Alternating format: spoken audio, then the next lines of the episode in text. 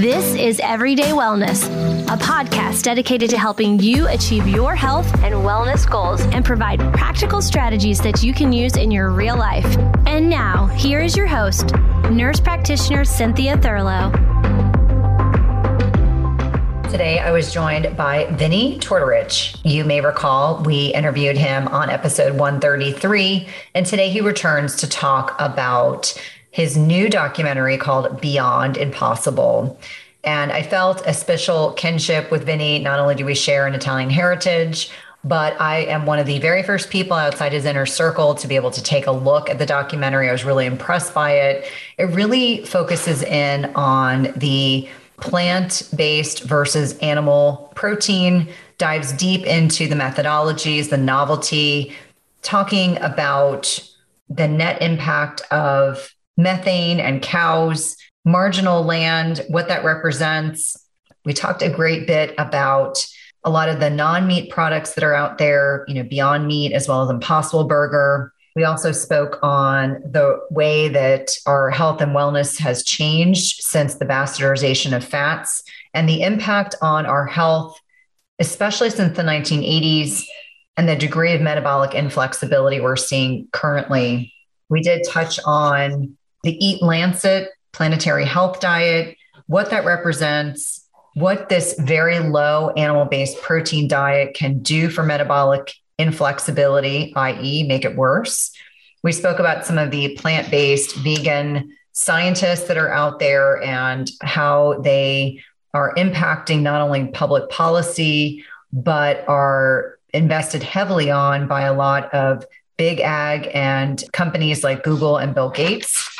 And then lastly, we tied up some very common misnomers about health and wellness and how that can impact us moving forward as not only as a country, but as individuals, and why it's so, so important to not embrace cognitive dissonance. I hope you'll enjoy our conversation. Yeah, Vinnie, so good to have you back again. Like I said, this must be our holiday treat. You know, every year we kind of connect around the holidays and talk about what's new and going on in our lives. Yeah, you know, to answer your question, the holidays seems to be our thing. And here's the deal Cynthia, I don't think we should wait for holiday time unless you want to hit every holiday throughout the year, because I, would love to have you in my show more often. And I'm going to say this in, right in the middle of your show. I'm afraid that you think that you have to have a book or something coming out to come on the show. And that's just not the truth. I have people over and over. I have the Nina Teicholz and the Gary. Well, Gary Taubes, he'll wait until he has a book, you know, to come out, and then he'll. But Nina will just come on just because, you know, and you know, on and on and on. Uh, Tim Noakes is the same way. I can call Tim Noakes and he'll come on. So please feel free whenever you want to come on when you have some any kind of knowledge you want to just throw at us. Uh, you're welcome back. We don't have to do these holiday things, especially on my show. Yeah, no, thank you. And likewise, I think connecting good people and like minded individuals is really important, especially as we navigate such interesting times. So, I know that you've got a new documentary that's coming out, and I'd love to unpack that. I had the opportunity to review the documentary, and it's so incredibly timely on so many levels. And if I were to tell you all the coincidental conversations that I've had recently about these topics in particular, that's why there, there, are no coincidences. There are every reason in the world for why we are converging on this conversation right before Thanksgiving. Yeah. You know, it's interesting. You, I started thinking about this. I was doing some exercise right before this podcast. And I said, you know, outside of my little team, Cynthia, you're the first person to see the documentary outside of, you know, my editor, Nick, and uh, Serena, of course, who did a lot of VO for it. And, watched it along the way as I was making it. And it always feels weird. You know, I sent it to you last night. I sent it to my buddy, uh, Dr. Drew Pinsky and, uh, you know, Carolla, because I'm going to do all those podcasts too, and they want to see it before I go on. But I'm not doing those shows for a couple of weeks. So I'm pretty sure I'm going to go with I'm positive that you're the first person to see it outside of my small group. Uh, and, you know, on and on and on. So and that's you know my attorney and all those people that's in the group they have to see it because they have to know what they're going to be up against when we get sued and all that kind of stuff notice i didn't say if we get sued that's when we get sued But, you know, it's hard to, you can't sue someone who's telling the truth. That, you know, we can back up every sentence in that documentary. And I'm saying all of that ahead of you even telling me whether you liked it or not. No, no, no. I, I, did like it. But, I, I look at you as a truth teller, whether people want to hear that information or not. You yeah. are talking about topics that we are struggling as a society to navigate. And you know, if you believe a lot of the lay press and the media, you know, when they're extrapolating from what I feel to be poor quality data and poor quality research and telling people meat is bad and plants are good and you know kind of dividing things right down the line without really understanding all the semantics all the things that go on and that's what's i think incredibly tragic because irrespective of what side of the fence you fall on whether you eat meat or you don't eat meat Right. We have to respectfully listen to one another. Like, I think you and I are probably part of a time when there was vigorous debate. I was a poli sci major the first time around in college, and we had vigorous debate. But we would then leave class and go have a beer together, or go out to dinner, or go on and do something else. But now things are so polarized, and there's such a degree of reductionism. I mean, everything kind of gets boilerplated down to, you know, it's us or them it's good or bad and yet people really need to take the, the time to educate themselves and understand that it's more than what you're seeing in the media it's more than what your best friend is re, you know talking to you in your ear or more than just the opinion of a family member it's so much larger than that and that's why i think you know this documentary is important so let's start with the title beyond impossible. yeah, which which if you know anything about a lot of these man-made plant-based meat options, it kind of marries two of the more popular companies' names. And I've been kind of making fun to be completely transparent. If anyone knows me on social media, I've been making fun of some of these companies because there's in an effort to find plant-based protein that mimics animal based protein, they've created something that is not a particularly clean source of protein and is full of inflammatory foods like seed oils and you know soy protein isolates and other things that are largely undesirable. But i'm curious what got you interested in doing this documentary for anyone that's listening vinnie has done two great documentaries before this fat and fat 2 that I thoroughly enjoyed watching and do recommend to my patients. But what what made this documentary right now the one that you wanted to film and record? I can answer that by going back to what you were saying before about when you would have you know you can socialize with people from the quote unquote other side and. Mm-hmm. I don't think people realize this. You know, one of the biggest vegan guys out there, a guy named Rich Roll, is a close friend of mine. As a matter of fact, when he wrote his book about being a vegan athlete, he credits me for teaching him how to ride a bike correctly, how to go long. Right. And before Rich ever had a podcast, he came on my podcast, I think twice in the early days, and talked about veganism. I have nothing against veganism. The only problem I have is when people lie about the results. So, an actual vegan is not the problem. The problem is when you have these multinational companies dropping billions and billions of dollars into this whole thing and telling you this is the way to eat. You know, we're going to tell the whole world, you know, we're going to lullaby the world to sleep and tell everyone this is the correct way to eat.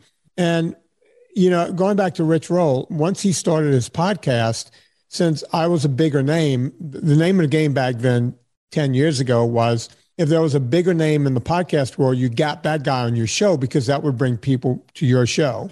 So I went on Rich's show and we had this nice social discourse. You know, it was great. We had a great time because we're friends in real life. And then he started hearing from vegans and they were like, you didn't beat that guy up enough. You needed, why were you such a pussy? And why didn't you get on that guy and the whole thing? And Rich actually asked me to come back on the show a second time so that he can ask me tougher questions so that he could beat me up a little bit. And I obliged. I went on. I was like, yeah, I, I don't care ask me tougher questions, I'll give you tougher answers, which is what happened. Right. It wasn't like, you know, I don't shy away. I don't do what the vegans do and shy away. You know, they act like tough guys on YouTube, but when you put real questions to these people, they don't want to answer. And I don't know if you noticed this in a movie, but I was trying to do a movie where I had people from both sides. And I went to the top vegan guys. I went to Walter Willett. I went to Dean Ornish. I went to Michael Greger and McDougall. I went to all of these guys. I actually went to a bunch more, but I couldn't just do a whole film of everyone that just told me to basically kiss their ass. They're not going to do it. But I put the top ones. Wouldn't you agree, Ornish, Willett? Yes. You know, these are the top, top ones. I, I could have gone through all the vegan doctors I went to. It, it was, the list was way too long. And I didn't want to bore people with it. But you saw the answers. I actually put their letters on screen to show you back what these people had to say to me. And the one thing I did do is I spared McDougall because McDougall kept writing back to my assistant and he started badgering her, really? saying, Why would you even work for a person like me? Wow. I look, I didn't want to turn it into a movie of how crazy these top vegan doctors are. But if I got my assistant Megan here right now, if she told you what was going on, or if I showed you those letters, you would go, okay, you just you printed up those letters yourself. There's no way this guy's that nuts. But in fact, he is. So, but I couldn't make a whole movie about that. I had to do something. I think it's important for listeners to understand that you know you went above and beyond trying to find a balanced discourse talking about you know, the meat debate, if you will, you know, whether it's animal based protein, plant based protein. You know, listeners of this podcast know that Dr. Gabrielle Lyon is someone that I adore. And she is, you know, muscle centric medicine, talks about the superiority of animal based protein. And so, you know, we've had some very interesting discussions with patients, both on, you know, not just in groups or one on one, but online. And people really are very, very confused about the quality of protein. They're confused about how much protein they need to eat. They're confused about whether or not plant based protein is even digestible. And yes, there are some sources of complete plant based proteins that have, you know, the amino acid profile that would allow you to consume sufficient amounts of protein, but usually at the detriment of your carbohydrate intake or the detriment of consuming way more calories. I think the comparison is maybe it's six to eight ounces of steak is equivalent to six cups of quinoa, but six cups of quinoa is hundreds and hundreds of grams of carbohydrate. And if 88.2% of the population is metabolically unhealthy, that's a disaster. Well, you know, let's go back just a little bit more than that. I don't like to get sciency whenever I'm in social mm-hmm. media, but let's get a little sciencey. You know, the average person thinks, okay, you know, the average person knows the three, you know, macronutrients. You got protein, fat, carbohydrate. What they don't realize is a lot of times within those, there, there are these subsets. So, an example, you know, you have complex carbohydrates and you have simple carbs. Uh, sugar is a great example of a simple carb. It will go in and cause a quick spike and come down. It'll burn like you threw a, a tissue into a, a fireplace. It, it'll just flame really fast a complex carb will last a little longer. And most dietitians will tell you, oh, these are the better carbs. Au contraire, they're a problem because unlike the spike that you get from, say, sugar, a complex carb like bread or pasta or rice or any other grain will cause what's known as a load. So it will go up and it will stay up for a longer time. So you have to keep dumping insulin on that to try to put that fire out, right? So I didn't mean to get into the whole weeds of that, but you have within carbohydrates, you have at least two that you can recognize. When it comes to fat lipids, there are so many different forms of fat lipids out there. You have long chain, medium chain, small chain, and then you could get into all the cholesterol fats and how they're all different. And You could just get into just a ton of what makes up a fat cell. So just like with carbohydrate is not one thing. Well, with protein, it's even more complex because with protein, and most people have heard this term, amino acid. You know, we use amino acids for everything. And the deal is, is that there are tons and tons and tons of amino acids, right? Well, you can make the best pea protein in the world, the number one pea protein in the world, and you will not have anywhere near the bioavailability of all of the amino acids you need. So it's not a complete protein, not even close. And the only place you're going to find all of the amino acids that the human body needs is from animal source proteins, eggs, and some uh, dairy doesn't have all of them, but dairy, and you know muscle meat from animals and also you know eh, livers and hearts and everything else tongue. You're going to get all of these proteins but you won't get that from any other source other than animal protein. And that's where we're missing the boat. As a matter of fact you may notice in the movie I, they kept saying hey listen vegans you could be a healthy vegan but you have to take b12 right the vegans will tell you that you need to take exogenous vitamins, which always leads to my question: What did we do before 1947, before we actually knew about you know B12 as a vitamin? Well, a vegan couldn't be a vegan before that day in history without being very unhealthy. Now they're very unhealthy. You heard Lierre Keith in the movie. She said, "Look, you know." My bones got brittle. Uh, you know, I, as a reproductive person, I couldn't have a baby. I couldn't, you know, veganism really just ruined her life. And she's not the only one. You know, this happens over and over and over.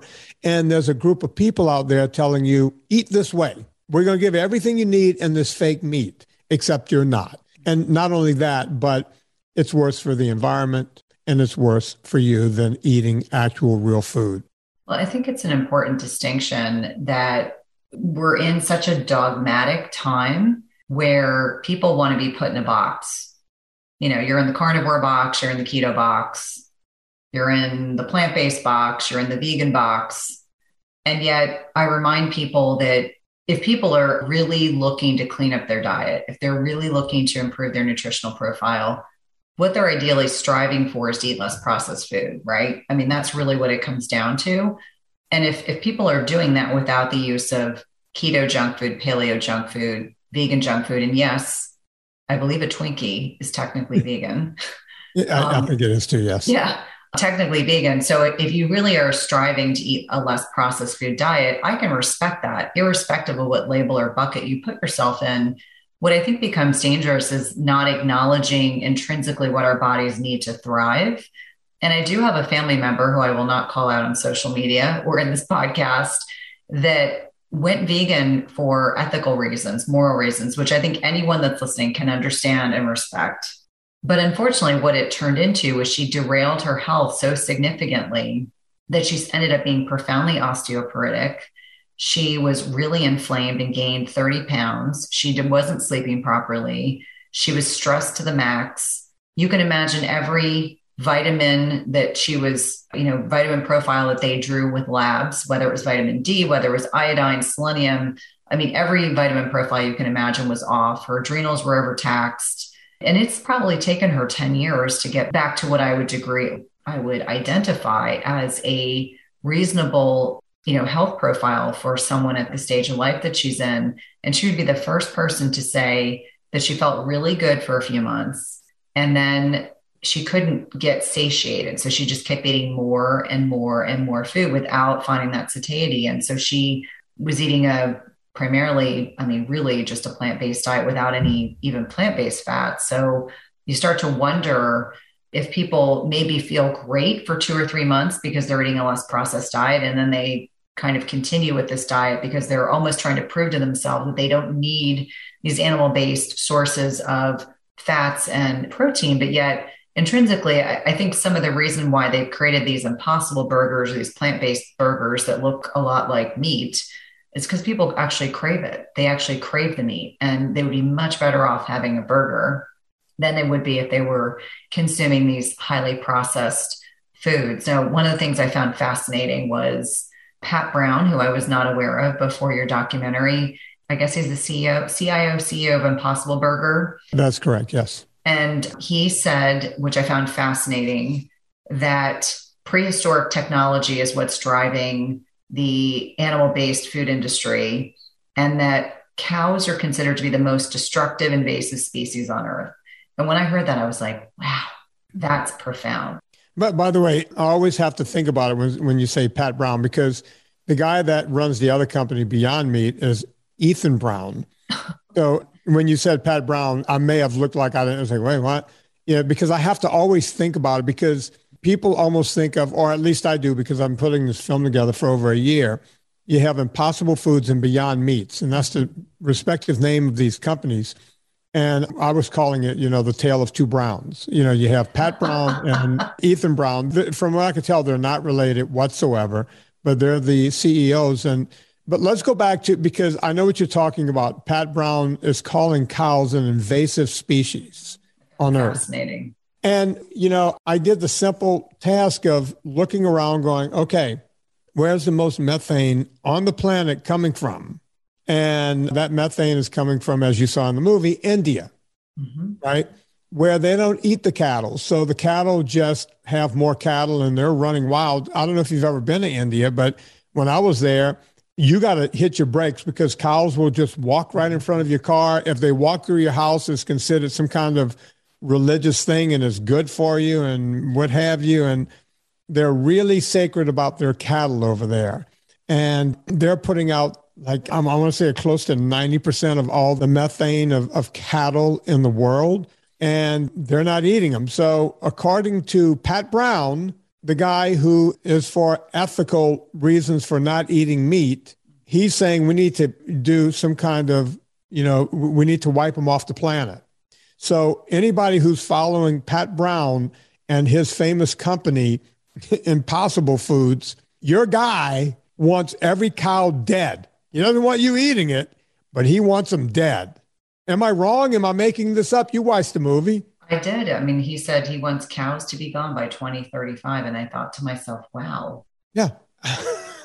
you just watched the movie, so it's all fresh in your head. Mm-hmm. You can't make this stuff up. This is coming out of their mouth. Mm-hmm. And as a matter of fact, I do like one of those record scratches in a movie. It's like, if you think he only might have said this once, let me introduce you to another time he said this to another mm-hmm. crowd of people. And by the way, I could have done five more of those, but yeah, I figured after you show a couple of examples, people get the point. Eh, the problem with this movie was keeping it under five hours. You know, I kept it to an hour and a half, but it's what do you cut out? I could literally do another whole movie and not show one scene that I showed and have continued on with that. That's how crazy all this stuff is. I think it's just really, I mean, I sat with a curious open mind as i typically do if i'm watching a documentary because sometimes you watch a documentary and you think to yourself okay i need to go do a little bit more digging. But obviously this is a, a debate that i'm well familiarized with as my family and i always say carnivore-ish. We eat a lot of meat and right. some vegetables and that's the happy place that we exist in. Although I, I always try to strive to not put us in a bucket per se because it's this kind of reductionist thinking that a lot of people have gotten into. They want everyone in a bucket, they want everything to be defined. And yet I think humans are so much more interesting than keeping us constrained by labels, you know, per se. Right. So yeah. what I found fascinating, as you stated, is that India has the bulk of the cow population because they don't eat their cows. They're a sacred animal there. And they produce 80% of the greenhouse gas emissions come and originate from India, which I did not know. And, you know, beyond that, what I found really interesting was the fact that most, again, this is a new kind of term for me, when we're talking about land where people can either farm or they have animal or livestock, that two thirds of what we have in the world is what they refer to as marginal land. Right. Which for listeners is speaking to the soil quality and the water level. And so this is not ideal for crops, but this is where animals can be. And so it, that's why it's important that we do have animals because they are part of this ecosystem. They are very important. You know, it, it's only a third of what's available in terms of land is really available and high enough quality to actually grow crops. And so, you know, we've had Robb Wolf on this podcast talking about regenerative agriculture and how important it is that people are cognizant of the fact that it's not as easy as stating that you know, plants are bad and animals are good and vice versa because we genuinely need a little bit of both. And I, I, think that a lot of the policies on monocropping meaning there's a parcel of land and what's done is it's just the same crop is used over and over and over again which creates to poor soil quality which you know creates you know demineralization of the soil which means even if you're eating organic we're probably not getting the same quality soil content that our grandparents had. And, and so there's definitely this trickle down effect. And I think it's important for people to understand that it's not as black and white as we might like to think that it is. And the other thing that I want to add, and I know that we'll probably touch on this, is that, you know, if you look at indigenous cultures, and so my husband and I were in Africa in September, we were in Rwanda, we were in Tanzania and Zanzibar. And in Rwanda, there's a lot of agriculture that goes on. Who work very, very hard. But the concept of veganism is not something that you would see there because you know their lifestyle is just so hard i mean they do a lot of manual labor they're out farming all day long there isn't i mean Rwanda is probably the cleanest country I've ever been in in my entire life, which surprises people. Really? But there's a lot of fresh fruits and vegetables. They don't have the processed food industry like we do here. You just don't see it. I think they had one fast food restaurant and they all found it kind of a peculiarity. They were like, we don't understand this Kentucky fried chicken thing. Is that something that's about Kentucky? I mean, is this something Americans eat? I was like, gosh, I hope not. But the point I'm trying to make is that you know there's so much more to unpack about these issues it, it's so much more than what you see on social media or you see politicians or celebrities talking about veganism for the most part i'm not talking about vegetarianism but veganism is largely a, a construct of very wealthy countries because the average person can't just eat plants you know can't just have abide by a vegan diet because they would not be healthy. And that's the concern that I have is that, you know, this has really become a, a social construct that is, and I think about some of the celebrities that embrace this kind of mindset. It's something that only someone that has a very wealthy lifestyle that would be able to embrace. It's not what the average person can do, and certainly not what third world countries could embrace because you know they have people there that are just barely getting by with maybe they've got a cow and they've got a couple chickens and they farm their land. They work very hard for their food. Yeah, you know, I grew up poor Italian family. I think, well, I'm over exaggerating. By the time my parents were the first to go to college and they became school teachers. So I grew up, you know, lower middle class, I guess, or middle class. I don't even know what it is, but my I lived right next door to my grandparents, and these people still, you know, there was a cow slaughtered every year, and there, you know, we had five acres of garden. You know, they it was almost like Italy comes to Louisiana, mm-hmm. it, the way they were concerned. They weren't churning their own butter by the time I was a kid, but there were those old churns where I would go, "Hey, Grandpa, what's this thing? Oh, we couldn't go to the grocery store back, you know, just a few years ago. We would have to sit here and, and churn it ourselves." So the, and all of these people live to be close to 100 years old mm-hmm. eating vegetables from our home garden eating you know meat and there was a lot of hunting that went on in my family i've carried on a tradition do a lot of hunting myself but you know that was poor people then now you look at poor people and you look at underserved people in this country well they have no they don't have gardens and you know some of them are inner city and everything else you know we lived out in the country they don't have that opportunity. A lot of them happen to be, you know, African American and Hispanic and everything else. And the same Hollywood elite that's yelling about, you know, BLM and, you know, everyone, you know, all the stuff, you know, whatever it is, you know, are telling you, hey, now go do this thing that you can't afford. Well, they can't afford it. You know, you want to bring, I hate to beat up on him right now because he's in trouble for, you know, the shooting that happened on the set, but he was in my movie. I couldn't. you know, as a matter of fact, it was talked about to get rid of Alec Baldwin because he's sitting at these world conferences telling people on his high horse with all of his millions, eat like this. Yet most people can't eat like this. Right, you know, right. and by the way, if you're going to eat like that, you better have money for exogenous vitamins and everything else because you're not going to do it otherwise. Yeah. Right. So what's coming out of one side of their mouth doesn't match what's coming out the other side of these same people's mouths. Right. I just thought I'd bring that up since since you did. Right. Yeah. No, uh, no. I mean, it, it's a strange thing. Weight gain is one of many symptoms that our hormones are in decline, especially as we navigate perimenopause into menopause.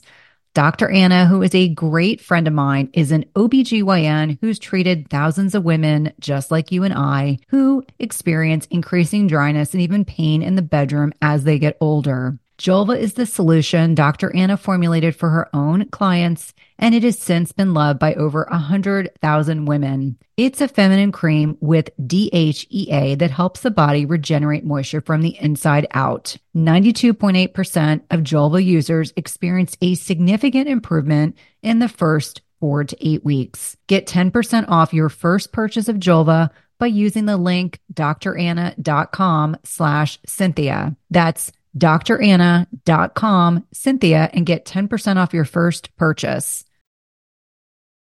At some point, we've all been sold a big fat lie. It's called the protein misconception. So starting in the 1980s, we all believed that more protein equated to more muscle growth. And I'm here to tell you it's a big misconception. This has a great deal to do that our body can only absorb protein that's broken down into smaller building blocks called amino acids. It doesn't matter if you're consuming 30 grams of protein or 300 grams of protein. If you don't have a sufficient supply of enzymes to digest the protein, your muscles will ultimately be unable to use these as vital building blocks. That's why it's crucial you take a high quality digestive enzyme. The one I trust and use myself is called Masszymes by Bioptimizers. Masszymes is a full spectrum enzyme formula with more protease than any other commercially available product product with five different forms of protease. Plus, it contains all the other key enzymes you need for optimal digestion. If you're experiencing bloating, gas, or digestive distress, a contributing factor can be that your body is no longer producing as much digestive enzymes. And you can try Masszymes today risk-free. They have a 365 day full money back guarantee and is the gold standard in the industry. Go to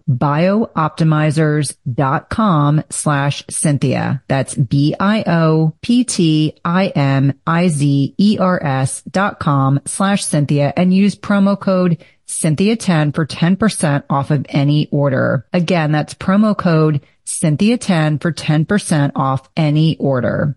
Yeah, no, and and I think it's really important. You know, I trained in inner city Baltimore and being a suburban girl my entire life, it was the best kind of training because, you know, we would go to these corner markets and I was always surprised at what little fresh produce was available. It was all hyper palatable, highly processed foods. And, you know, we would be talking to our patients. I mean, as a baby nursing student and a baby nurse practitioner student, and we would be talking to our patients about nutrition, which back then, let me be very clear, I, I didn't know as much as I know now but there was no fresh produce. You know, they didn't have gardens in their backyard. They were doing the best that they could. And they sure as heck weren't going to have the funds to be able to ascribe to a vegan lifestyle. I mean, they were lucky if their food stamps or their WIC allowed them to buy much of anything. Right. I can't tell you how many, you know, we would do these home evaluations and we would see moms that would have the oven open with crawling children because they had no heat and at least the oven would heat their tiny apartment. Right. So you know, it's very hard for me to watch whether it's James Cameron or other Hollywood elite having these conversations and just recognizing that they're not living the average person's lifestyle. And I think that's important to identify that the extravagances and the advantages that so many of these people have. And, and let me be clear, I think you and I obviously have lots of advantages and lots of options. But I, I think it's also important to just identify that you are not going to get the complete amino acid, which is what protein is broken down and that your body's going to be able to assimilate and use for fuel. It just isn't going to be the same if you're not consuming some type of animal base, whether it's eggs or cheese or dairy. You know, I know some of the vegetarians that that I interact with, they still do some animal based fats or byproducts, and that's right. how they kind of round out their diets. Well, you know, to your point, you know, I'm the type of guy, you know, some people think I'm a little too hard. I, you know, I, I'm always looking for a universal truth. It's like, what's the truth? Your liver, you know, whenever I consult with people, I always tell them, tell me everything. I want you to start with, I wake up and. Mm-hmm. And if you wake up and you urinate, start with that. because I need to know what's going into your mouth at all times, or I can't help you mm-hmm. because I need to now think like your liver and your liver is a meritocracy. It, your liver, you know, I've always said your liver is like the worst gangster in the world. If your liver had a gun, it would hold it sideways like that, because that's what they do in the movie when you're a gangster. You hold them yeah. sideways. Mm-hmm. I, have I've always wanted to say in these movies, you know, if you hold it upright, there's a little thing on the top that you can aim with. It, you know, but no, they hold it sideways. Your liver's a gangster, mm-hmm. and as I always say, it doesn't give an F. It doesn't care. What you put in your liver, your liver is going to process, period. Right? it doesn't worry about your feelings. It doesn't worry about what you read or saw on YouTube or what Vinnie or Rich Roll or anyone told you online. Your liver is going to do what your liver is going to do. We can lie to ourselves because we have a conscious and a subconscious and, and everything else. So we can sit around and lie to, to ourselves and go, I don't know how I got fat. I don't know. Oh, okay, your liver knows how you got fat because it had to process everything and it did, right? So there's a universal truth there. Yet you have these people telling you the truth is not the truth. And I thought it was funny when I had James Cameron in the movie talking about his pea protein company and his wife, who really, really, really looked like she can use a piece of meat. I was surprised because she was part of Titanic. And I remember thinking, gosh, she was probably the same age I was when that movie came out. Who is, I don't even know who his wife is. What's her name? Who was she in Titanic? Because I think she was the granddaughter of Rose. So when they had the, you know, 1990s version of Rose, it was this elderly woman kind of recounting her experiences on the Titanic. And she was the granddaughter. So she was this very young woman. And I just recall when I saw her, I was like, she looks anemic. That was my first thought when I saw her in that, in your documentary. I thought to myself, you know, she looks like she probably needs some heme protein for sure, without question. Let's see, I'm looking it up right now. I'm finding a picture of her. Is it Suzy Amis? I guess is her name. That sounds right. Yeah. Okay. Let's see if we can look up. I want to see how old she is because I'm looking at this woman going, really? You know, because, you know, when I'm doing the movie all the time, okay. She was born in January 1962. She's much okay. older than I thought she was. Wait, way older? We're the same age. No, okay. no, no. But I'm saying, like, I thought she was in her 20s in that movie. She must have been in her 30s, but I, I thought she just looked very, um, she had not aged well. Let's put it Okay. so she's my age. Okay. She's 59. You look much healthier than her. Okay, but let's not compare her to me. let's compare her to a rich 59 year old who can get the best care, who's got look, I lived in Hollywood for 30 years and worked with these people. You have yoga teachers, you have masseurs and masseuses on call. Uh, let me explain to you how Hollywood works because all the top trainers know the top masseurs and masseuses, and we interchange. Like, that's how we did it. If anyone is wondering how you get in and how you stay in, you know which masseuse and masseur to turn on to who, and they know who to send when they need a trainer and so on and so mm-hmm. forth. That's why when you see these people, they look so damn good. You go, oh my God, uh, J Lo. J Lo's got to be in her 50s somewhere, right? Early 50s. Yeah. The well, woman looks like she's in her 30s. Well, somehow. I think the joke about J Lo, and then I'm going down a rabbit hole, but I think this is important for transparency.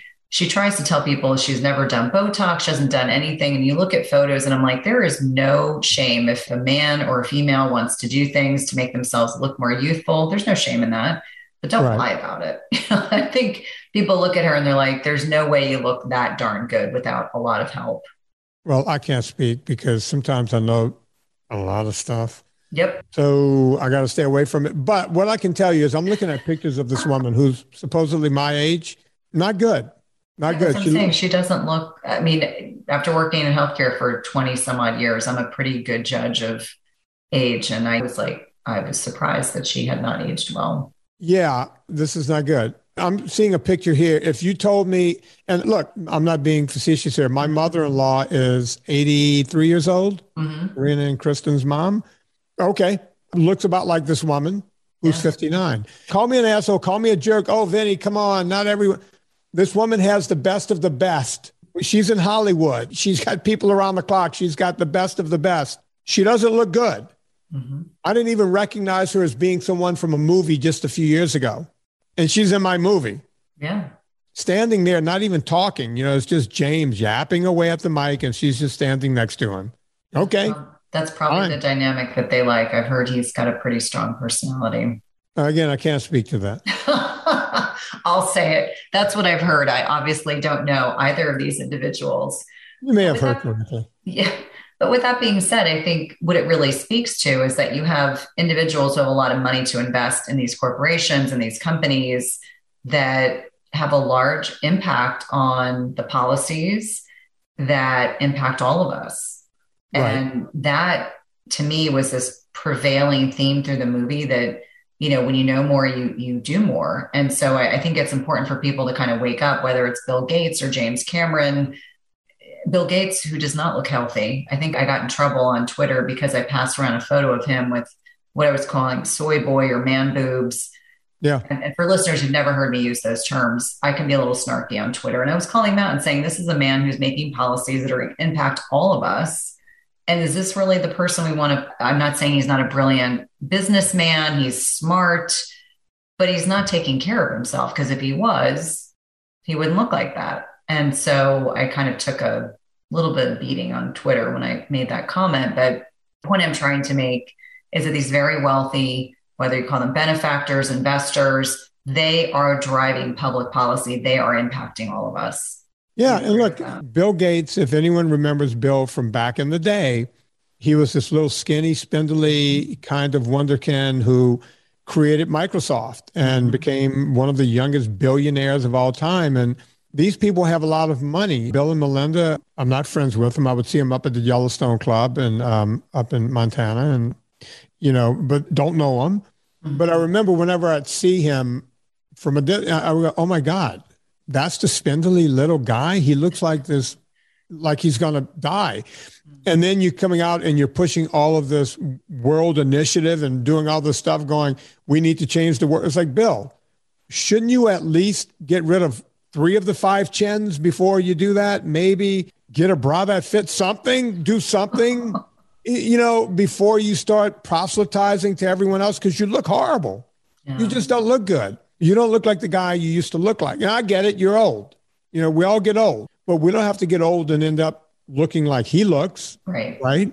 Right. And something that's really important to me, and it's a theme that I bring into all the podcast guests that come on, is metabolic flexibility, metabolic health, critically important. We know that 88.2% of Americans are metabolically unhealthy, and that's a study from 2018. I'm sure now it's probably worse. It might be 87, 88, 90%. Yeah. And so everyone should be concerned about that. You know, what are the things we can be doing to improve our health? Now, I want to pivot a little bit and talk about fat. Now, you have two wonderful documentaries about fat. If you haven't watched them, you should go check them out. They're not super long. Like Vinnie said, his documentaries tend to be hour and 30 minutes. So you can digest it in one or two sittings. But you bring on some of the best, what I believe, best science writers that are out there, you know, people that are really changing, helping to change policy, build awareness. Nina Teicholz, who's been on the podcast, Gary Taubes, a lot of other individuals that I think really get us as clinicians really thinking about changing the narrative that we have with our patients but let's at least touch on what changed in the 1980s, because this is important. Any of us that were growing up in the 1980s, lived in the 1980s, there were a lot of policy changes. There was a narrative that shifted towards focusing on fat and demonizing fat. And at the consequence of us going from, you know, largely being fairly healthy to all of a sudden having extraordinary rates of obesity, and metabolic disease. And one thing that I thought was particularly powerful, because for me being a visual learner, you had a picture of Woodstock, the original Woodstock from the 1960s. And then you had the you know 1990s version. And the stark difference between very thin, healthy looking individuals at Woodstock versus, you know, 30 years later was really profound. And that, I mean, that's now 20 plus years ago. And so I, I think it's important for us to kind of unpack what happened to the processed food industry and the narrative that was changing with probably your own clients, but I know with patients and the conversations that clinicians were having with their patients. Yeah, you know, it's funny. I used Woodstock 1969 and then the new Woodstock. And what I thought about doing, and I did it, and I, I changed it to the Woodstock to Woodstock thing.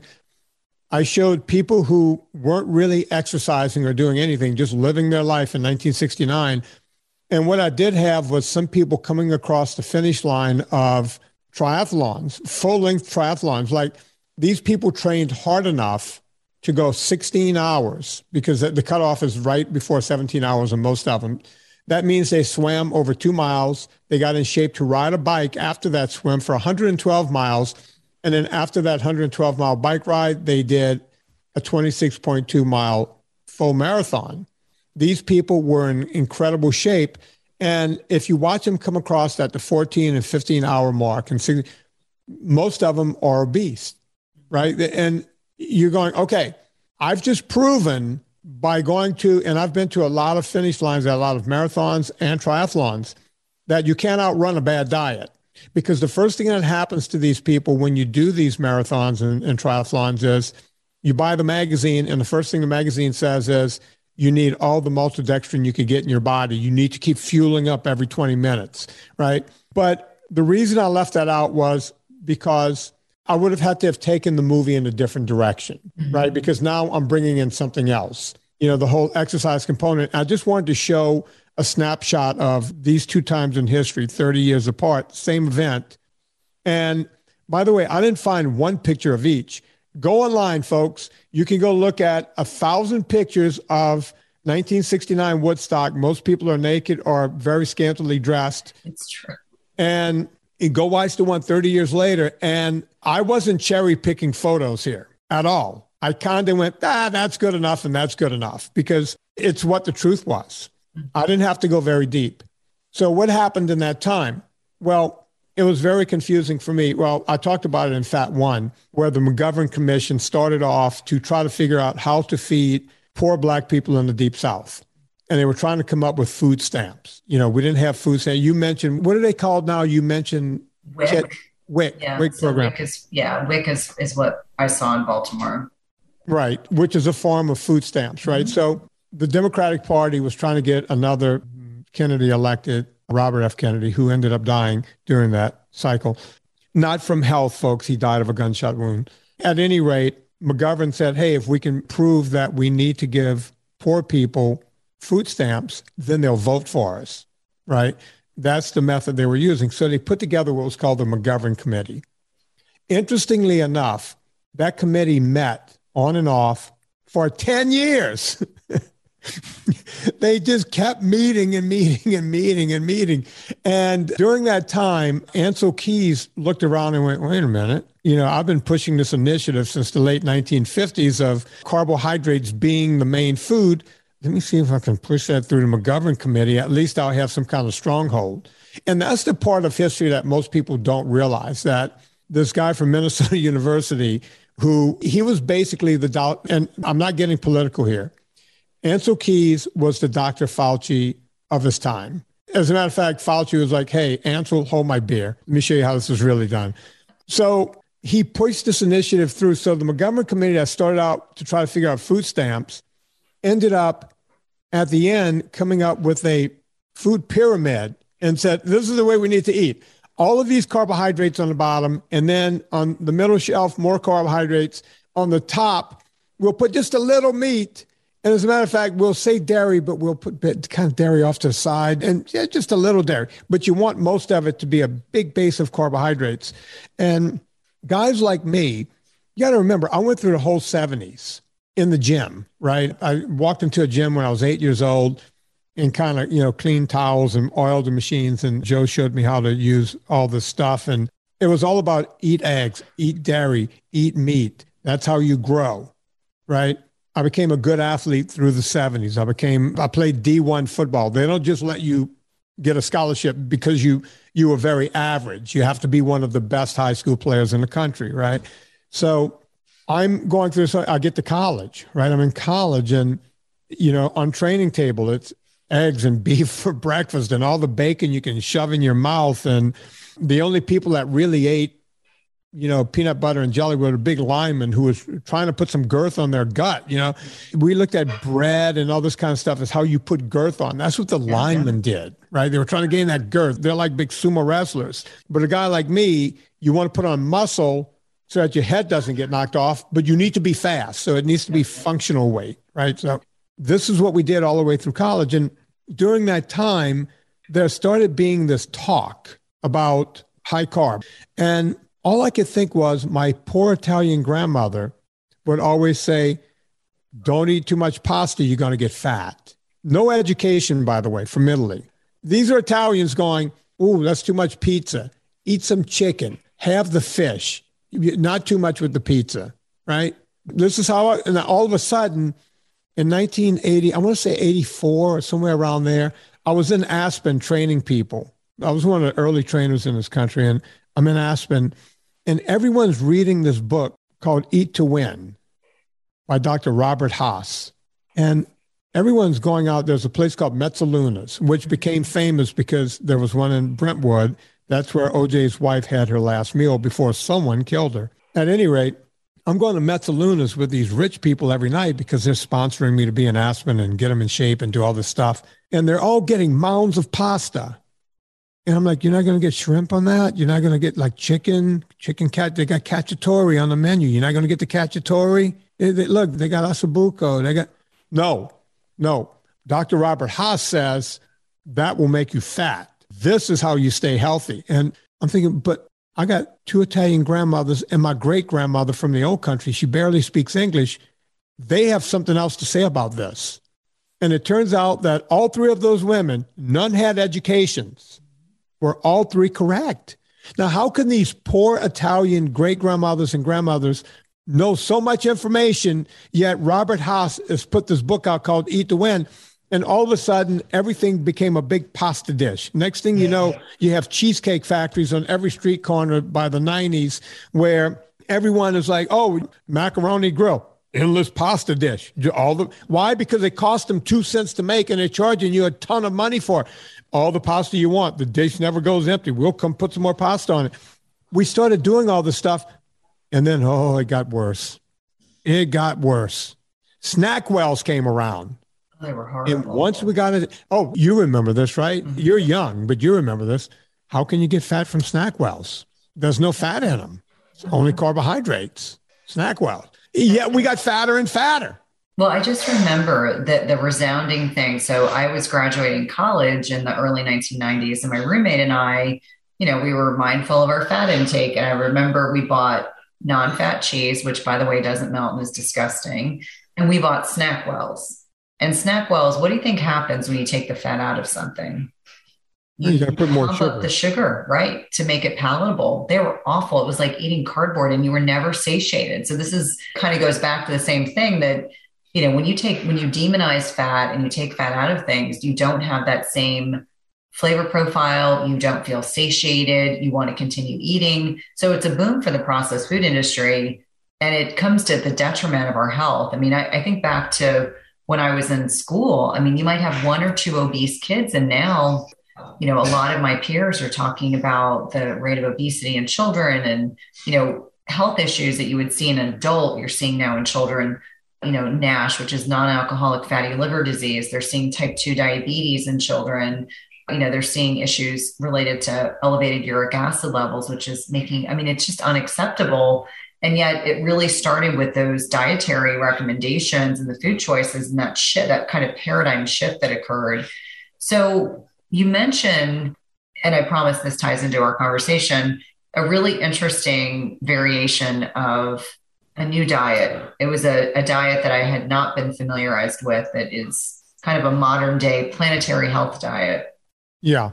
Which I promise kind of aligns itself with our conversation so there's this Eat Lancet, and they are recommending this planetary health diet, which is supported by of you know many of these vegan physicians, and you know Walter Willett in particular is affiliated with the Harvard School of Public Health, and from what I understand, has been there for a long, long time. So he's had tremendous influence yeah. over that university. And, you know, when really talking about hardcore academics, Harvard is held in great esteem. So you can imagine the influence that he has over a lot of the policies that are being made. But let's unpack what this planetary health diet is because when I looked at this, this is not going to make us healthier. this is this is going to be a problem. Uh, do you remember at the end where you know I showed the World Economic Forum and this guy Klaus Schwab is up there, and it almost looks like something Mike Myers would have done in one mm-hmm. of his. What was that movie where he's like Mister Evil? Yeah. Yes, Goldfinger. No, my husband has all those Austin Powers movies. Austin is Austin Powers, yeah. but you know, it's like I will cure the world and I will have one million dollars. you know, that Klaus is up there, and it looks like I took that from a movie. Yeah. It's like, well, wait, where did he get that? It, didn't you feel like you know, every time I get the chills, every time I see that guy, he's like sitting in a chair, kind of like Mr. Evil from those movies. Is like, I will change the world. You know, it's like you're sitting there going, this is what's going on, and we're all asleep at the wheel. Yeah. We're right. all just, you know, yeah, Klaus is up there doing this thing, and we're all going, yeah, you go, brother. You go, yeah. Klaus Schwab. He even has a name that sounds evil. Yeah. Right? Well, and let's, for the sake of listeners that may not be familiar with this planetary health diet, which I was not, it's half a plate of fruit, vegetables, and nuts. Yeah. The other half is grains, plant proteins, unsaturated plant oils. And then it's a modest portion of meat and dairy and some quote unquote starches and sugar. But what I found really fascinating was that it's two and a half pounds of carbohydrates per day. Do you think yeah. that sounds like a good suggestion slash recommendation for a metabolically unhealthy population? Two and a half pounds. I mean, if you said to me, Vinnie, you need to eat two and a half pounds of carbohydrates, I would have to, it would take me, and I said, well, how much time I have? And it's like, well, you have to do it within a week. I think I can probably skirt it in over the course of seven days. Two and a half pounds. Think about what that is. Two and a half pounds. I don't see how, and they want you to have this every day, but if you look at the food pyramid, it's not that far off. It's like, I want to say, like I talked about in my first movie, like 11 or 12 or 13 servings of grains per day, or, you know, sugar and grains. And they don't even tell you what a serving is. Yeah. So if I want a big plate of pasta, that's one serving. Yeah. I know what the servings are because I went and looked it up, but you don't just find this by Googling it. You got to do deep Google. Yeah. Like you got to go 10 pages in and find some government sites and and go like really dark web to figure it out. Well, but these guys go on. Where were you no, no, say? No, no, I was going to say I just I find it also disturbing because it makes me think about the oatmeal argument. I don't know if you've heard this on social media that you know a lot of us have started talking openly that oatmeal is about the worst thing that you can eat if you're right. an adult because it's designed to be like dessert, but most of us can't handle that carbohydrate load. And so my teenagers who are very athletic and are very active, they can handle a bowl of oatmeal. Sure. But the average American cannot. And so it kind of goes back to when you were saying, you know how much it would take me a week to eat that amount of carbohydrate. And I think about the oatmeal. Like people always say, what's wrong with oatmeal? You know, if I call it out on social media, people get very triggered when you talk about their starchy grains and their you know, gluten breads and everything else because, you know, they derive a lot of satisfaction. You know, there's all these, you know, chemical byproducts of consuming a lot of these specific macronutrients, whether it's neurotransmitter involvement, you know, serotonin, dopamine, etc., whether it's the hormonal influx, you know, for a lot of people, if we're talking about a metabolically unhealthy population, we already have people that have an insulin problem. And if you're eating frequently and you're eating a lot of carbohydrate, you're not serving your body well. No, once your body is broken, it's almost like telling an alcoholic, ah, you can go off every Saturday night and just do what you're going to do. Mm-hmm. You know, I haven't seen that, but several years ago, I came up with the F quinoa t shirt because, I, you know, everyone's like, well, what's wrong with quinoa? It's got protein. It's like, yeah, no, that's not, no, it's a carbohydrate. It's not, you know, that's the vegan, that's another one of those vegan lies. Quinoa is no more special than as a matter of fact, I can argue that rice is better for you than quinoa if I was going to sit around and argue. But yeah, you know, they come up with all these different things that they want you to think and believe. And it's not an argument whatsoever. It's it's just not good for you. Eat it and have a continuous blood glucose monitor on you and tell me what happens. Yeah. And I Truth think will come out in that. Well, and it's interesting. I got in trouble on social media recently. I'm not an arguer on social media. I just it isn't worth my effort or my time but there was a vegan cardiologist who came after me like a harpy, you know, kind of swooped in. And my listeners know I'm very respectful of people. And so we were having this conversation, and she was telling me it was dangerous that I was suggesting non diabetics have glucometers or have continuous glucose monitors. And in that context, I said, I think it's one of the most empowering things that you can wear, even if it's short term, if you're doing a continuous glucose monitor, or if you're looking at a glucometer and you're checking your blood sugar, because if you know more, you'll do better. And I think right. a lot of people unknowingly don't realize that certain foods they eat are elevating their blood sugar far longer than it should be or yeah. you know they're getting these massive glucose spikes and i tell people your blood sugar goes up by more than 30 points you've had too many carbs i mean that's the awareness that people need to kind of you know figure out for themselves that you know what foods serve them best and it goes back to the buckets you know the dogma that you know sometimes people need to be carnivores. Some people need to have a little lower carbohydrate. Some people might benefit from cleaning up their diet and doing plant-based maybe for a month or two and then you know bringing indoctrinating some more protein. But this mindset that more processed starchy carbs are going to be better for the average person is just blatantly false. Yeah it, there couldn't be anything further from the truth. And i think the problem with the for, for the vegan doctor that you were talking to the problem becomes you know i can sit here and just you know bloviate on on your liver as a meritocracy and your liver will always tell the truth. But guess what? When you have a thing on your arm that's connected to that thing in your hand, that cell phone that most people can't let go of, and it's telling you what's happening in real time, the argument to that doctor is now completely over with. So, of course, that doctor doesn't want anyone to see the truth because we can now show you the truth with the CGM, and that, that doesn't help this doctor's bottom line or any doctor who's telling people, because now people more and more can see the truth. And then you have to go to your doctor and say, Well, doctor, you told me this. And I guarantee you that doctor has tons of people walking in there going, Hey, doc, look at this. Look at this. And that doctor's going, This is blowing my whole, I've been lying to these people for all this time. And now they have the truth right there on their phone. Now, what do I do? What do I tell them this time? How does that work? But I think it's a distinction of qualifying and saying, you know, we should be lifelong learners. Even if we're clinicians, we should be learning throughout our lifetime. You know, sure. when I knew better, I changed what I was saying to my patients and my whole methodology.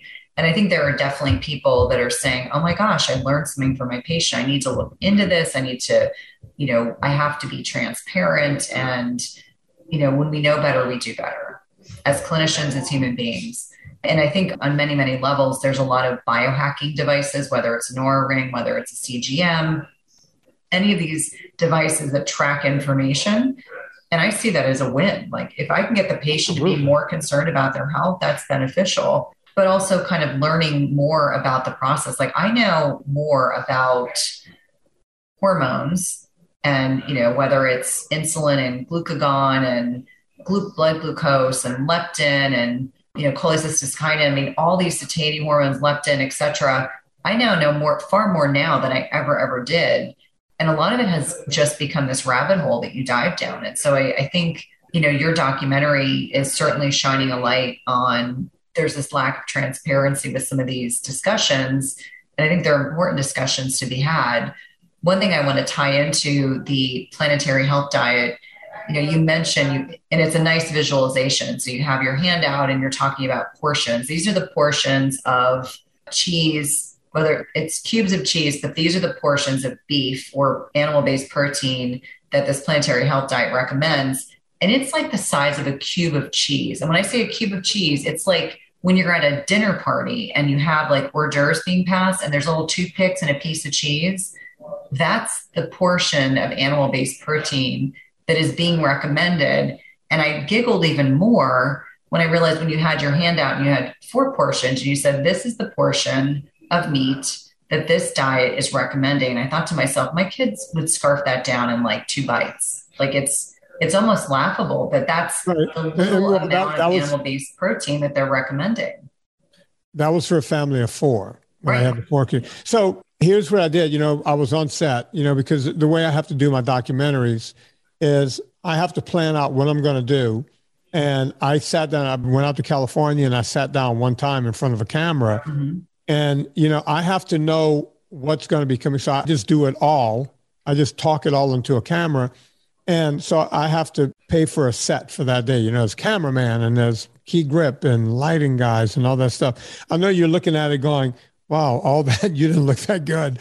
So you know, when you do that, you have to have a craft. It's called craft services. So you have to have craft service table, and you know, and you got to let these people break for lunch and do all this stuff, and you have to feed them. Well, while we were there, I was talking about that on camera, and then I said, cut the camera for a second. I said, "Do we have any kind of scale here?" Eh, and they said, "What kind of scale?" I said, "Like, like a gram scale." Like, mm-hmm. and the guy actually, one of the guys, uh, he goes, "Yeah, I weigh my coffee. I have my coffee. I brought it with me so I can weigh my coffee beans because he likes to make the perfect coffee every day." I said, "Do me a favor." Plop a piece of that cheese on your coffee mm-hmm. scale and let me know what it is. And he did. It turns out we just had to take a knife and shave a little bit off of one of those little tiny chunks of cheese. And he goes, okay, that's the weight that they're talking about in the planetary health diet. So I said, okay, take your scale and give me four like that. And that's where I did the this is what they want one person to eat every day, and this will feed a family of four. When you see it that way, you finally go, okay, this is crazy you know, go tell that to the, you were t- speaking of Africa, go tell that to the Maasai people in Africa, right? They're going to, I'm sure those guys would hit you. Yeah. you don't know all the meat. They only eat meat there, you know? Well, it's interesting. When we were in Zanzibar, I actually got to meet some of the Maasai tribe, and they were incredible. They were really incredible. Yeah. They're just the most tall, statuesque individuals I think I've ever seen. They were just, I mean, just these beautiful bodies. And we were watching them, they were chanting, and it was just an incredible opportunity to see. Just, I love everything about being on that continent and learning more about the culture. Now, what do you think is actually driving the concept of the planetary health diet? You know, you, you made some kind of allusions to the net impact this will have on prices of meat and policies right. and taxes and subsidies. And, and this is something that, you know, this awareness piece of your documentaries that I think is really important. You know, the big takeaway is like someone can advocate for these nutritional policies, but how does that impact us? Like those of us that are meat eaters, what will this do? Is this going to mean that we have less, you know, will we have to budget buying less meat because it's becoming increasingly more expensive? I don't know that. We know right now that there's been some supply chain breaks and meat has gone up in price. And look, I mean, these are multinational companies that are handing money to people like, and we show the trail, you know, companies like Cargill and, and Unilever and even Tyson, which is a meat company, they funnel money to people like Walter Willett at Harvard. And then they do these really kind of dodgy epidemiological studies and even within those studies, and Nina Teicholz has done a lot of work on this, within those studies, they prove that it's actually more meat is better for you, but they put that aside and then show you what they want you to see. So they squint really hard, even though it keeps saying meat is the way to go. They do these weird epidemiological studies and then they squint really hard. And then Walter Willett gets paid. He hands some money down to a scientist to squint and then you have these multinational companies with the likes of Bill Gates and all these other billionaires going, okay, this is what we have. Let's put together this forum. It, the whole thing reeked of, it was like mind boggling to watch what these people are doing. They're putting together these forums and they're getting in on with the, w, the World Health Organization and CDC. Do you find yourself struggling to get a good night's sleep? If so, you may be dealing with a hidden mineral deficiency. It is not at all uncommon in perimenopause and menopause to deal with sleep challenges. And we know that one of many contributory reasons for poor sleep can be a reduction in specific minerals that help regulate sleep quality, including magnesium, which is involved in GABA, which is our body's main calming neurotransmitter. We also know that we need potassium to create melatonin. And this is a hormone that is a master antioxidant, but is also utilized to help induce sleep we also think about things like zinc, which can balance excitatory neurotransmitters like glutamate. And if it's overactive, meaning if your glutamate levels are too high, it can prevent your brain from becoming more relaxed and inducing sleep. And lastly, selenium increases both our deep sleep and sleep duration. All these minerals matter a lot for sleep and any imbalances or deficits can have a major impact on the quality of sleep you get each night. And that's why I love Beam Minerals. They offer a full spectrum mineral supplement that gives you every essential mineral your body needs in the right doses, all in a highly absorbable liquid form. All you do is take a shot of beam minerals about an hour before bed. Don't worry, it tastes like water and you'll replenish all of your body's minerals in about 30 seconds and give your brain what it needs for deep restorative sleep. I've been using this product over the last several months. I've really been impressed with the improvement in my sleep metrics, which I like to share on social media with my followers. And if you want a simple way to improve your sleep, head over to www.beamminerals.com and use code Cynthia for 20% off your first order. That's www.beamminerals.com and use code Cynthia for 20% off your first order. Mighty Maca is a superfood drink mix full of 30 plus natural ingredients, and it was formulated by Dr. Anna Cabeca during her healing journey. Mighty Maca Plus ingredients, which include nourishing ingredients like organic maca powder, turmeric, quercetin, broccoli, parsley, trans resveratrol, pomegranate extract, and more, were carefully selected for immune support, to sustain energy, provide mental clarity, and improve recovery. It also tastes delicious. It supports healthy detoxification and alkalinity in the body, balances hormones, fights free radicals, and neutralizes lactic acid, all while increasing your energy and vitality. It helps improve your digestion and reignites your libido. It's a powerful superfood drink mix that needs to be part of your daily routine. And Dr. Anna is offering my listeners 10% off your first purchase by using the link dranna.com slash Cynthia. That's 10% off your first per, that's 10% off your first purchase by using the link dranna.com slash Cynthia. It's delicious and nutritious. You know, on so many levels, I think that we have to be our own best advocates and we have to, you know, look objectively. Unfortunately, there's almost a knee jerk reaction. You know, people are so polarized and so dogmatic that they don't listen. There's no more communication on both sides of the fence. And I think it's particularly distressing to me because I have children growing up through all of this and trying to, you know, navigate, you know, do we watch the national news? Do we watch cable TV news? Where do we get our information from? You know, how do we objectively look at things?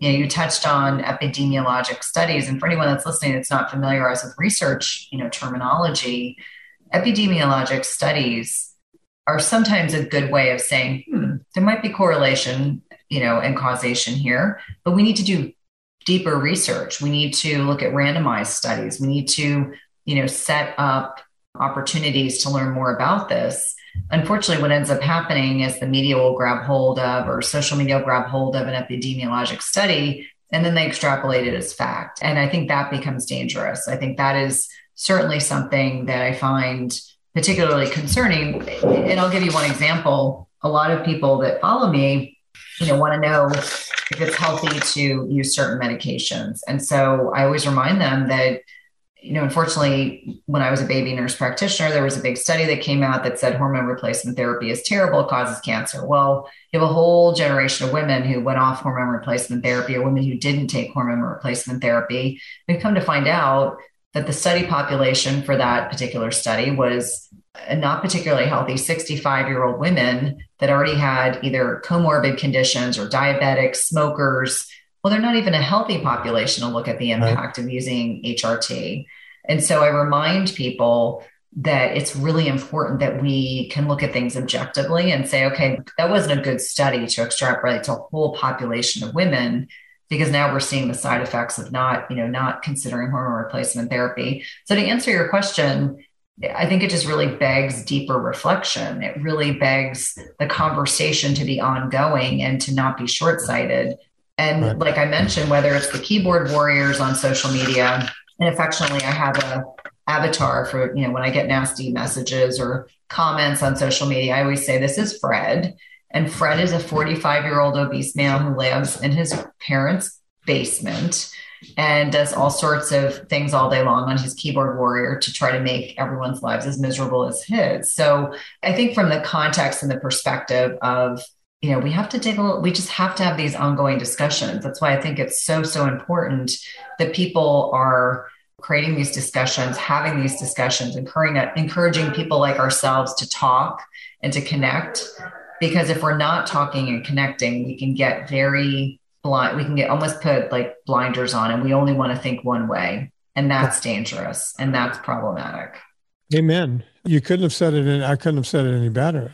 The question is, you know, where do we go from here? You know, uh, uh, someone like you and me, and and I've had these conversations with Nina and, and other people, you know, and we'll sit around and go, are, are we getting anywhere? And and then I'll remind her, it's like, you know, when I started doing this back in 2011, and I wrote the book, and and the book became a big deal, and the whole thing, no one really knew about this. You know, now, as I say in the movie, you know, when someone like Vinnie goes on the internet, or someone like Cynthia goes on the internet, or someone like Shawn Baker goes on the internet, and we cure one person each, okay, there you go.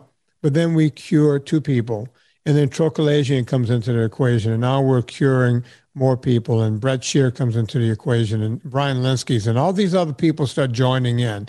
Dr. Tony Hampton. Everybody starts curing people, right? Well, now it's not just a couple of thousand that Vinnie cures or Cynthia cures or Tro Kalayjian cures or Nina Teicholz or anyone else. Now it's not tens of thousands. As I said in the movie, it's hundreds of thousands that go off of blood pressure medicine. Type 2 diabetes goes away. Their A1Cs go from 10 and 11 down to 4.8. They stop taking tons of medication. Okay, its own epidemiological study. Isn't that the actual basis for an epidemiological study, or or am I just making this up? Am I just fooling myself? I'm always telling that to Nina. You know, we might think that we're not making a difference, but because we wrote these books and we did this, and I know you have another book coming out, you'll be on my show whenever it comes out. We're putting this information out there, and people are going, hmm, maybe I should try that. Maybe I need to do that. In that case, we are making a difference, right? I quit making, I quit writing books because I realized you know, I can do more because people like watching stuff and they like listening to stuff. So I do a lot of podcasts. I do five a week. When I'm finished here, I'm doing a podcast. It's what I do. I sit on this mic all day and and I make movies. You know, in three years, I've made three movies. Can James Cameron say that? No, he can't. but, you know, it's what we do. You know, it, we just have to keep doing it and hope that it makes a difference you know, for really reflecting on the N of one, you know, I have people that'll say to me, well, you're not doing research anymore. And, you know, you're in a, a different environment. And I say all the time, it's impactful when you see that certain strategies are really very effective, whether it's eating less often, whether it's eliminating specific foods, you know, non sugar, non grains, which is huge whether it's lowering your carbohydrate intake or eliminating alcohol or eliminating processed sugars. I mean, it has a huge impact. And it just really speaks to the, how inflammatory a lot of these, whether it's meal frequency or particular foods that we're consuming on a daily basis, and how that impacts our health in very negative ways. And I think creating greater awareness is really important.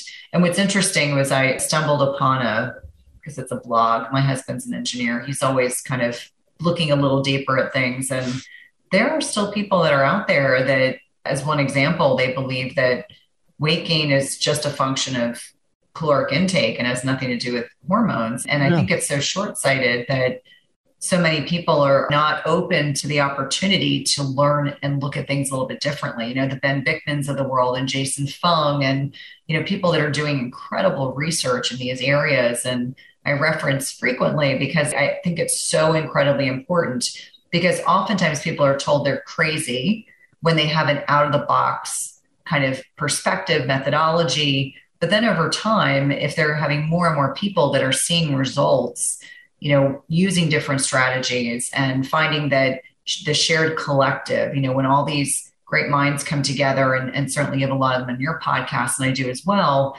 you start to wonder that there's more to it than we realize. That whether it's the power of connection by voice, you know, with a podcast or with a documentary where you can see things visually or reading a book or, you know, some other modality, you know, meeting at conferences and speaking events and things like that, it has a tremendous impact on the way that we choose to live our lives and our lens with which we see the world. Yeah, you're absolutely right. And, um, you know, we just have to keep doing it, I guess. I mean, I don't know what else to do. You know, it's that old, it goes back to that old joke of, you know, this farmer in Texas, this rancher, he's driving along, checking his fence line, and he sees a, a turtle on top of one of the fence posts. And he says, uh, Turtle, how did you get here? And the turtle goes, I have no idea. And he says, Turtle, how do you expect to get down? And the turtle goes, I have no idea. and sometimes I feel like that, you know. I just started doing all this because I wrote a book and I wanted people to buy the book. So I, I went online and started talking about the book. And next thing you know, people are going, What else you got? And I'm like, uh, I don't know. I expected to do the podcast for like six months. I didn't even know what a podcast was. The week before I started my podcast, we're coming up on 2,000 shows now. Amazing. You know? And someone said, my nephew said, do a podcast. I was like, what's that? He was just talking to a mic into a computer. And I was like, and who's going to hear it? You know, I was confused about the whole thing. Mm-hmm. But here we are. You know, I feel like the farmer's going, hey, Vinnie, how did you get in that post? I, said, I don't know. How are you going to get down? I don't know. I, I, I just don't know. Yeah, I think life can be very serendipitous. You know, when we reflect back on how did I get to where I am, it suddenly all makes sense you know all the little steps that we've taken have prepared us from where we are today so. Share with the listeners when is your documentary released? How can they check it out? Because i think it's a really impactful helpful one. And how can they connect with your other documentaries fat and fat too by the time this podcast comes out you can get beyond impossible probably on itunes and amazon a few other places. You can pre-order it. You can do the pre-sale. So i always recommend that people do that because number one you won't forget for eight months and go oh yeah wait i think i heard about that on cynthia's mm-hmm. podcast. So as soon as you while you're listening to this podcast go out and buy it up front so when it comes out it will show up in your queue and you can watch it. It also helps us with imdb and everything else. It comes out in early january. It will be released. So if you buy it in December, you'll wait a few weeks and it'll be out. So that's Fat a documentary, the original. That's the whole name of it, folks. It's called Fat a documentary. That thing um, became this juggernaut for me. As a matter of fact, that movie Free Solo was at the top of iTunes for like a eight months or something like that. That our movie came along and toppled that movie. We stayed at the top of iTunes and Amazon for a few weeks. And then the Aretha Franklin movie came out and toppled us, but only for a few days. And then we went back on top again and stayed there. We have screenshots of all this because I said, in my life, this will never happen again. So that movie, the first movie, did amazingly well. One of, um, not one of, it was the number one documentary of all time that Gravitas Venture ever put out. I've seen it on most major airlines I've been on at some point or another. Someone, you know, people from around the world, Malaysian Airlines. I wasn't on that airline, but someone, hey, look, your movie's on Malaysian Airlines. And it's on 65 VOD. So it's in every country and every part of the world. I get cards and letters. Actually, I call them cards and letters. They're emails from every corner of the earth. You know, people just love that movie. I just noticed and I have the hat on right now. So if anyone's watching this video, I still have a bunch of these hats, so I'll wear them. And then during the pandemic, I thought I would tell the rest of the story because I had a lot of great interview left. And we talked about Gary Taubes and Nina Teicholz and Bret Scher and all that during this podcast. Dr. Eric Westman. I could go on and on and on. It's like it's a who's who of how to lose weight and get healthy. I put out Fat a documentary too. It's the continuation of Fat One. And even though it didn't make the numbers that Fat One made, it's still doing very well. It did very well throughout the pandemic. It still does very well. And critically, most people are saying Fat Two is better than Fat One, including my mother. So, um, according to my mom, Fat Two is better than Fat One. Fat One is still the number one movie Gravitas has ever put out across the world. I'm shocked that me, a non filmmaker, was able to make that movie. And now we're coming out with Beyond Impossible. And uh, let's hope Beyond Impossible does more than Fat One did because the world really needs to see this film. And I'm really hoping everyone goes out and watches this. Well, I'm proud to call you a friend and someone that is a disruptor. You're forcing people to kind of think outside their comfort zone, but in a way that it's not confrontational, it's informational. You obviously have great connections to a lot of very important people that are able to articulate scientific ideas, scientific research in a way that makes it very accessible. And a particular nod to Nina Teicholz, who really does a fantastic job with this. So, how can my listeners connect with you? Obviously, you've identified how to find the documentaries. You've got a prolific podcast. As you mentioned, you record five days a week, which is just incredible. But how can people connect with you on social media? It seems like you're pretty active on Twitter. I do see you on Instagram, but Twitter, you, you seem to be much more interactive. Yeah, I go on Twitter twice a day and answer every question on Twitter including the guy who said, Why is his vitamins got synthetic stuff in it? There's a good that. reason for that. Uh, let me answer him here again because he was just being an asshole. So let me help this asshole out. It's because when you're making a vitamin, it's in some cases, we went after the best ingredients in the world. And sometimes if you put a food sourced ingredient, just like real food, that it will lose its potency and actually ruin the vitamin, ruin the whole vitamin. So you can't just put synthetics whenever you're doing the 13 essential vitamins. You have to use synthetics. And, and that's the choice I made. I don't think anyone wants a vitamin they have to refrigerate. That's why no one does it. So that's why we do that. I didn't mean to get into that, but I saw that question. It's like, hey, man, I don't shy away from anything. Right. You want to ask the question? I'm going to give you the answer. What else did you, you asked me something else in there. And I, uh.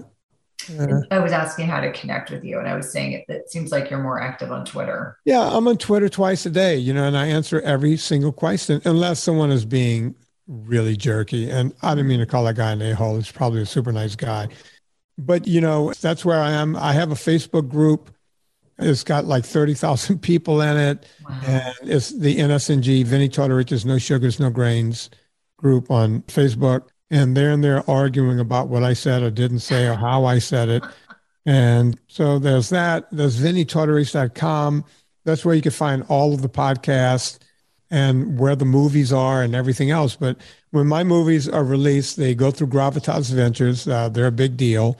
I'm shocked that they still pick up the phone. I've only ever dealt with the president of Gravitas, uh, Brendan Gallagher.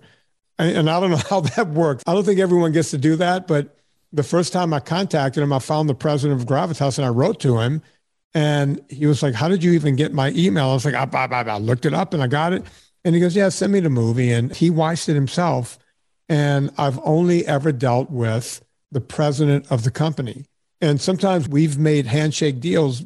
And then his down, the, you know, his suits will go, Well, we don't have this in writing. It's like, you have to go ask Brendan. We handshook on this on the phone. And then he'll say, Oh, yeah, that's the deal. And we've done three deals like that before the lawyers get involved. He and I just get on the phone and chat.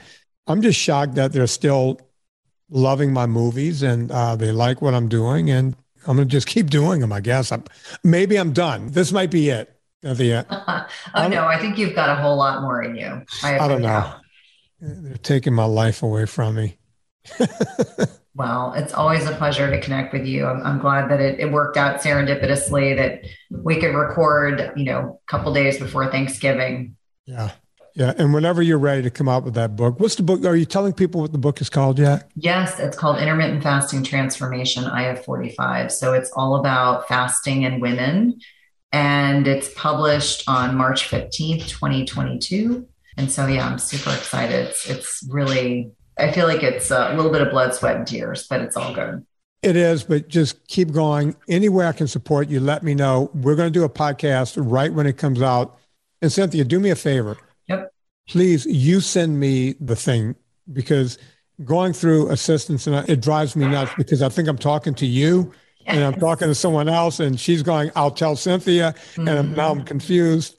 Yeah, that's I'll be happy to. People like Carolla and Dr. Drew, we just call each other. Yeah, hey Drew, I need to do a show. Great, let's just do it. You know, it's so much easier for me. Yes, I agree. I totally agree. And I think it's interesting, you know, whether people realize this or not, that the onslaught of communication, like I kind of run through my emails when I open them up in the morning, you know, besides opening up and having to take a deep breath.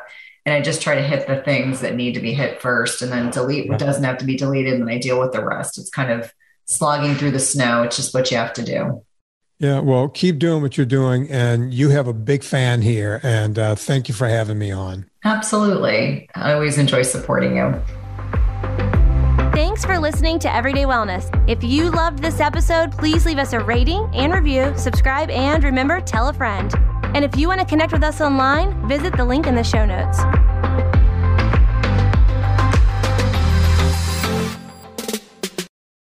Just as you carefully choose the cut of meat or freshness of produce that you cook at home, you should carefully choose chemical free cookware that provides a healthy and safe cooking experience.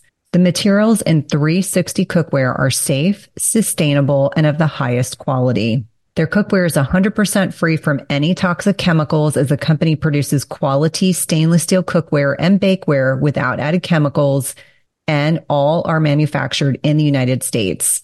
It's also the leading manufacturer that equips kitchens with cookware and bakeware that are free of all of the toxic chemicals and coatings, including PFAS, Teflon, and ceramic. And the best thing is that when used properly, the product's construction provides nonstick properties in a product that can be passed down through generations. Go to www.360cookware.com and use code Cynthia20 for 20% off your first order.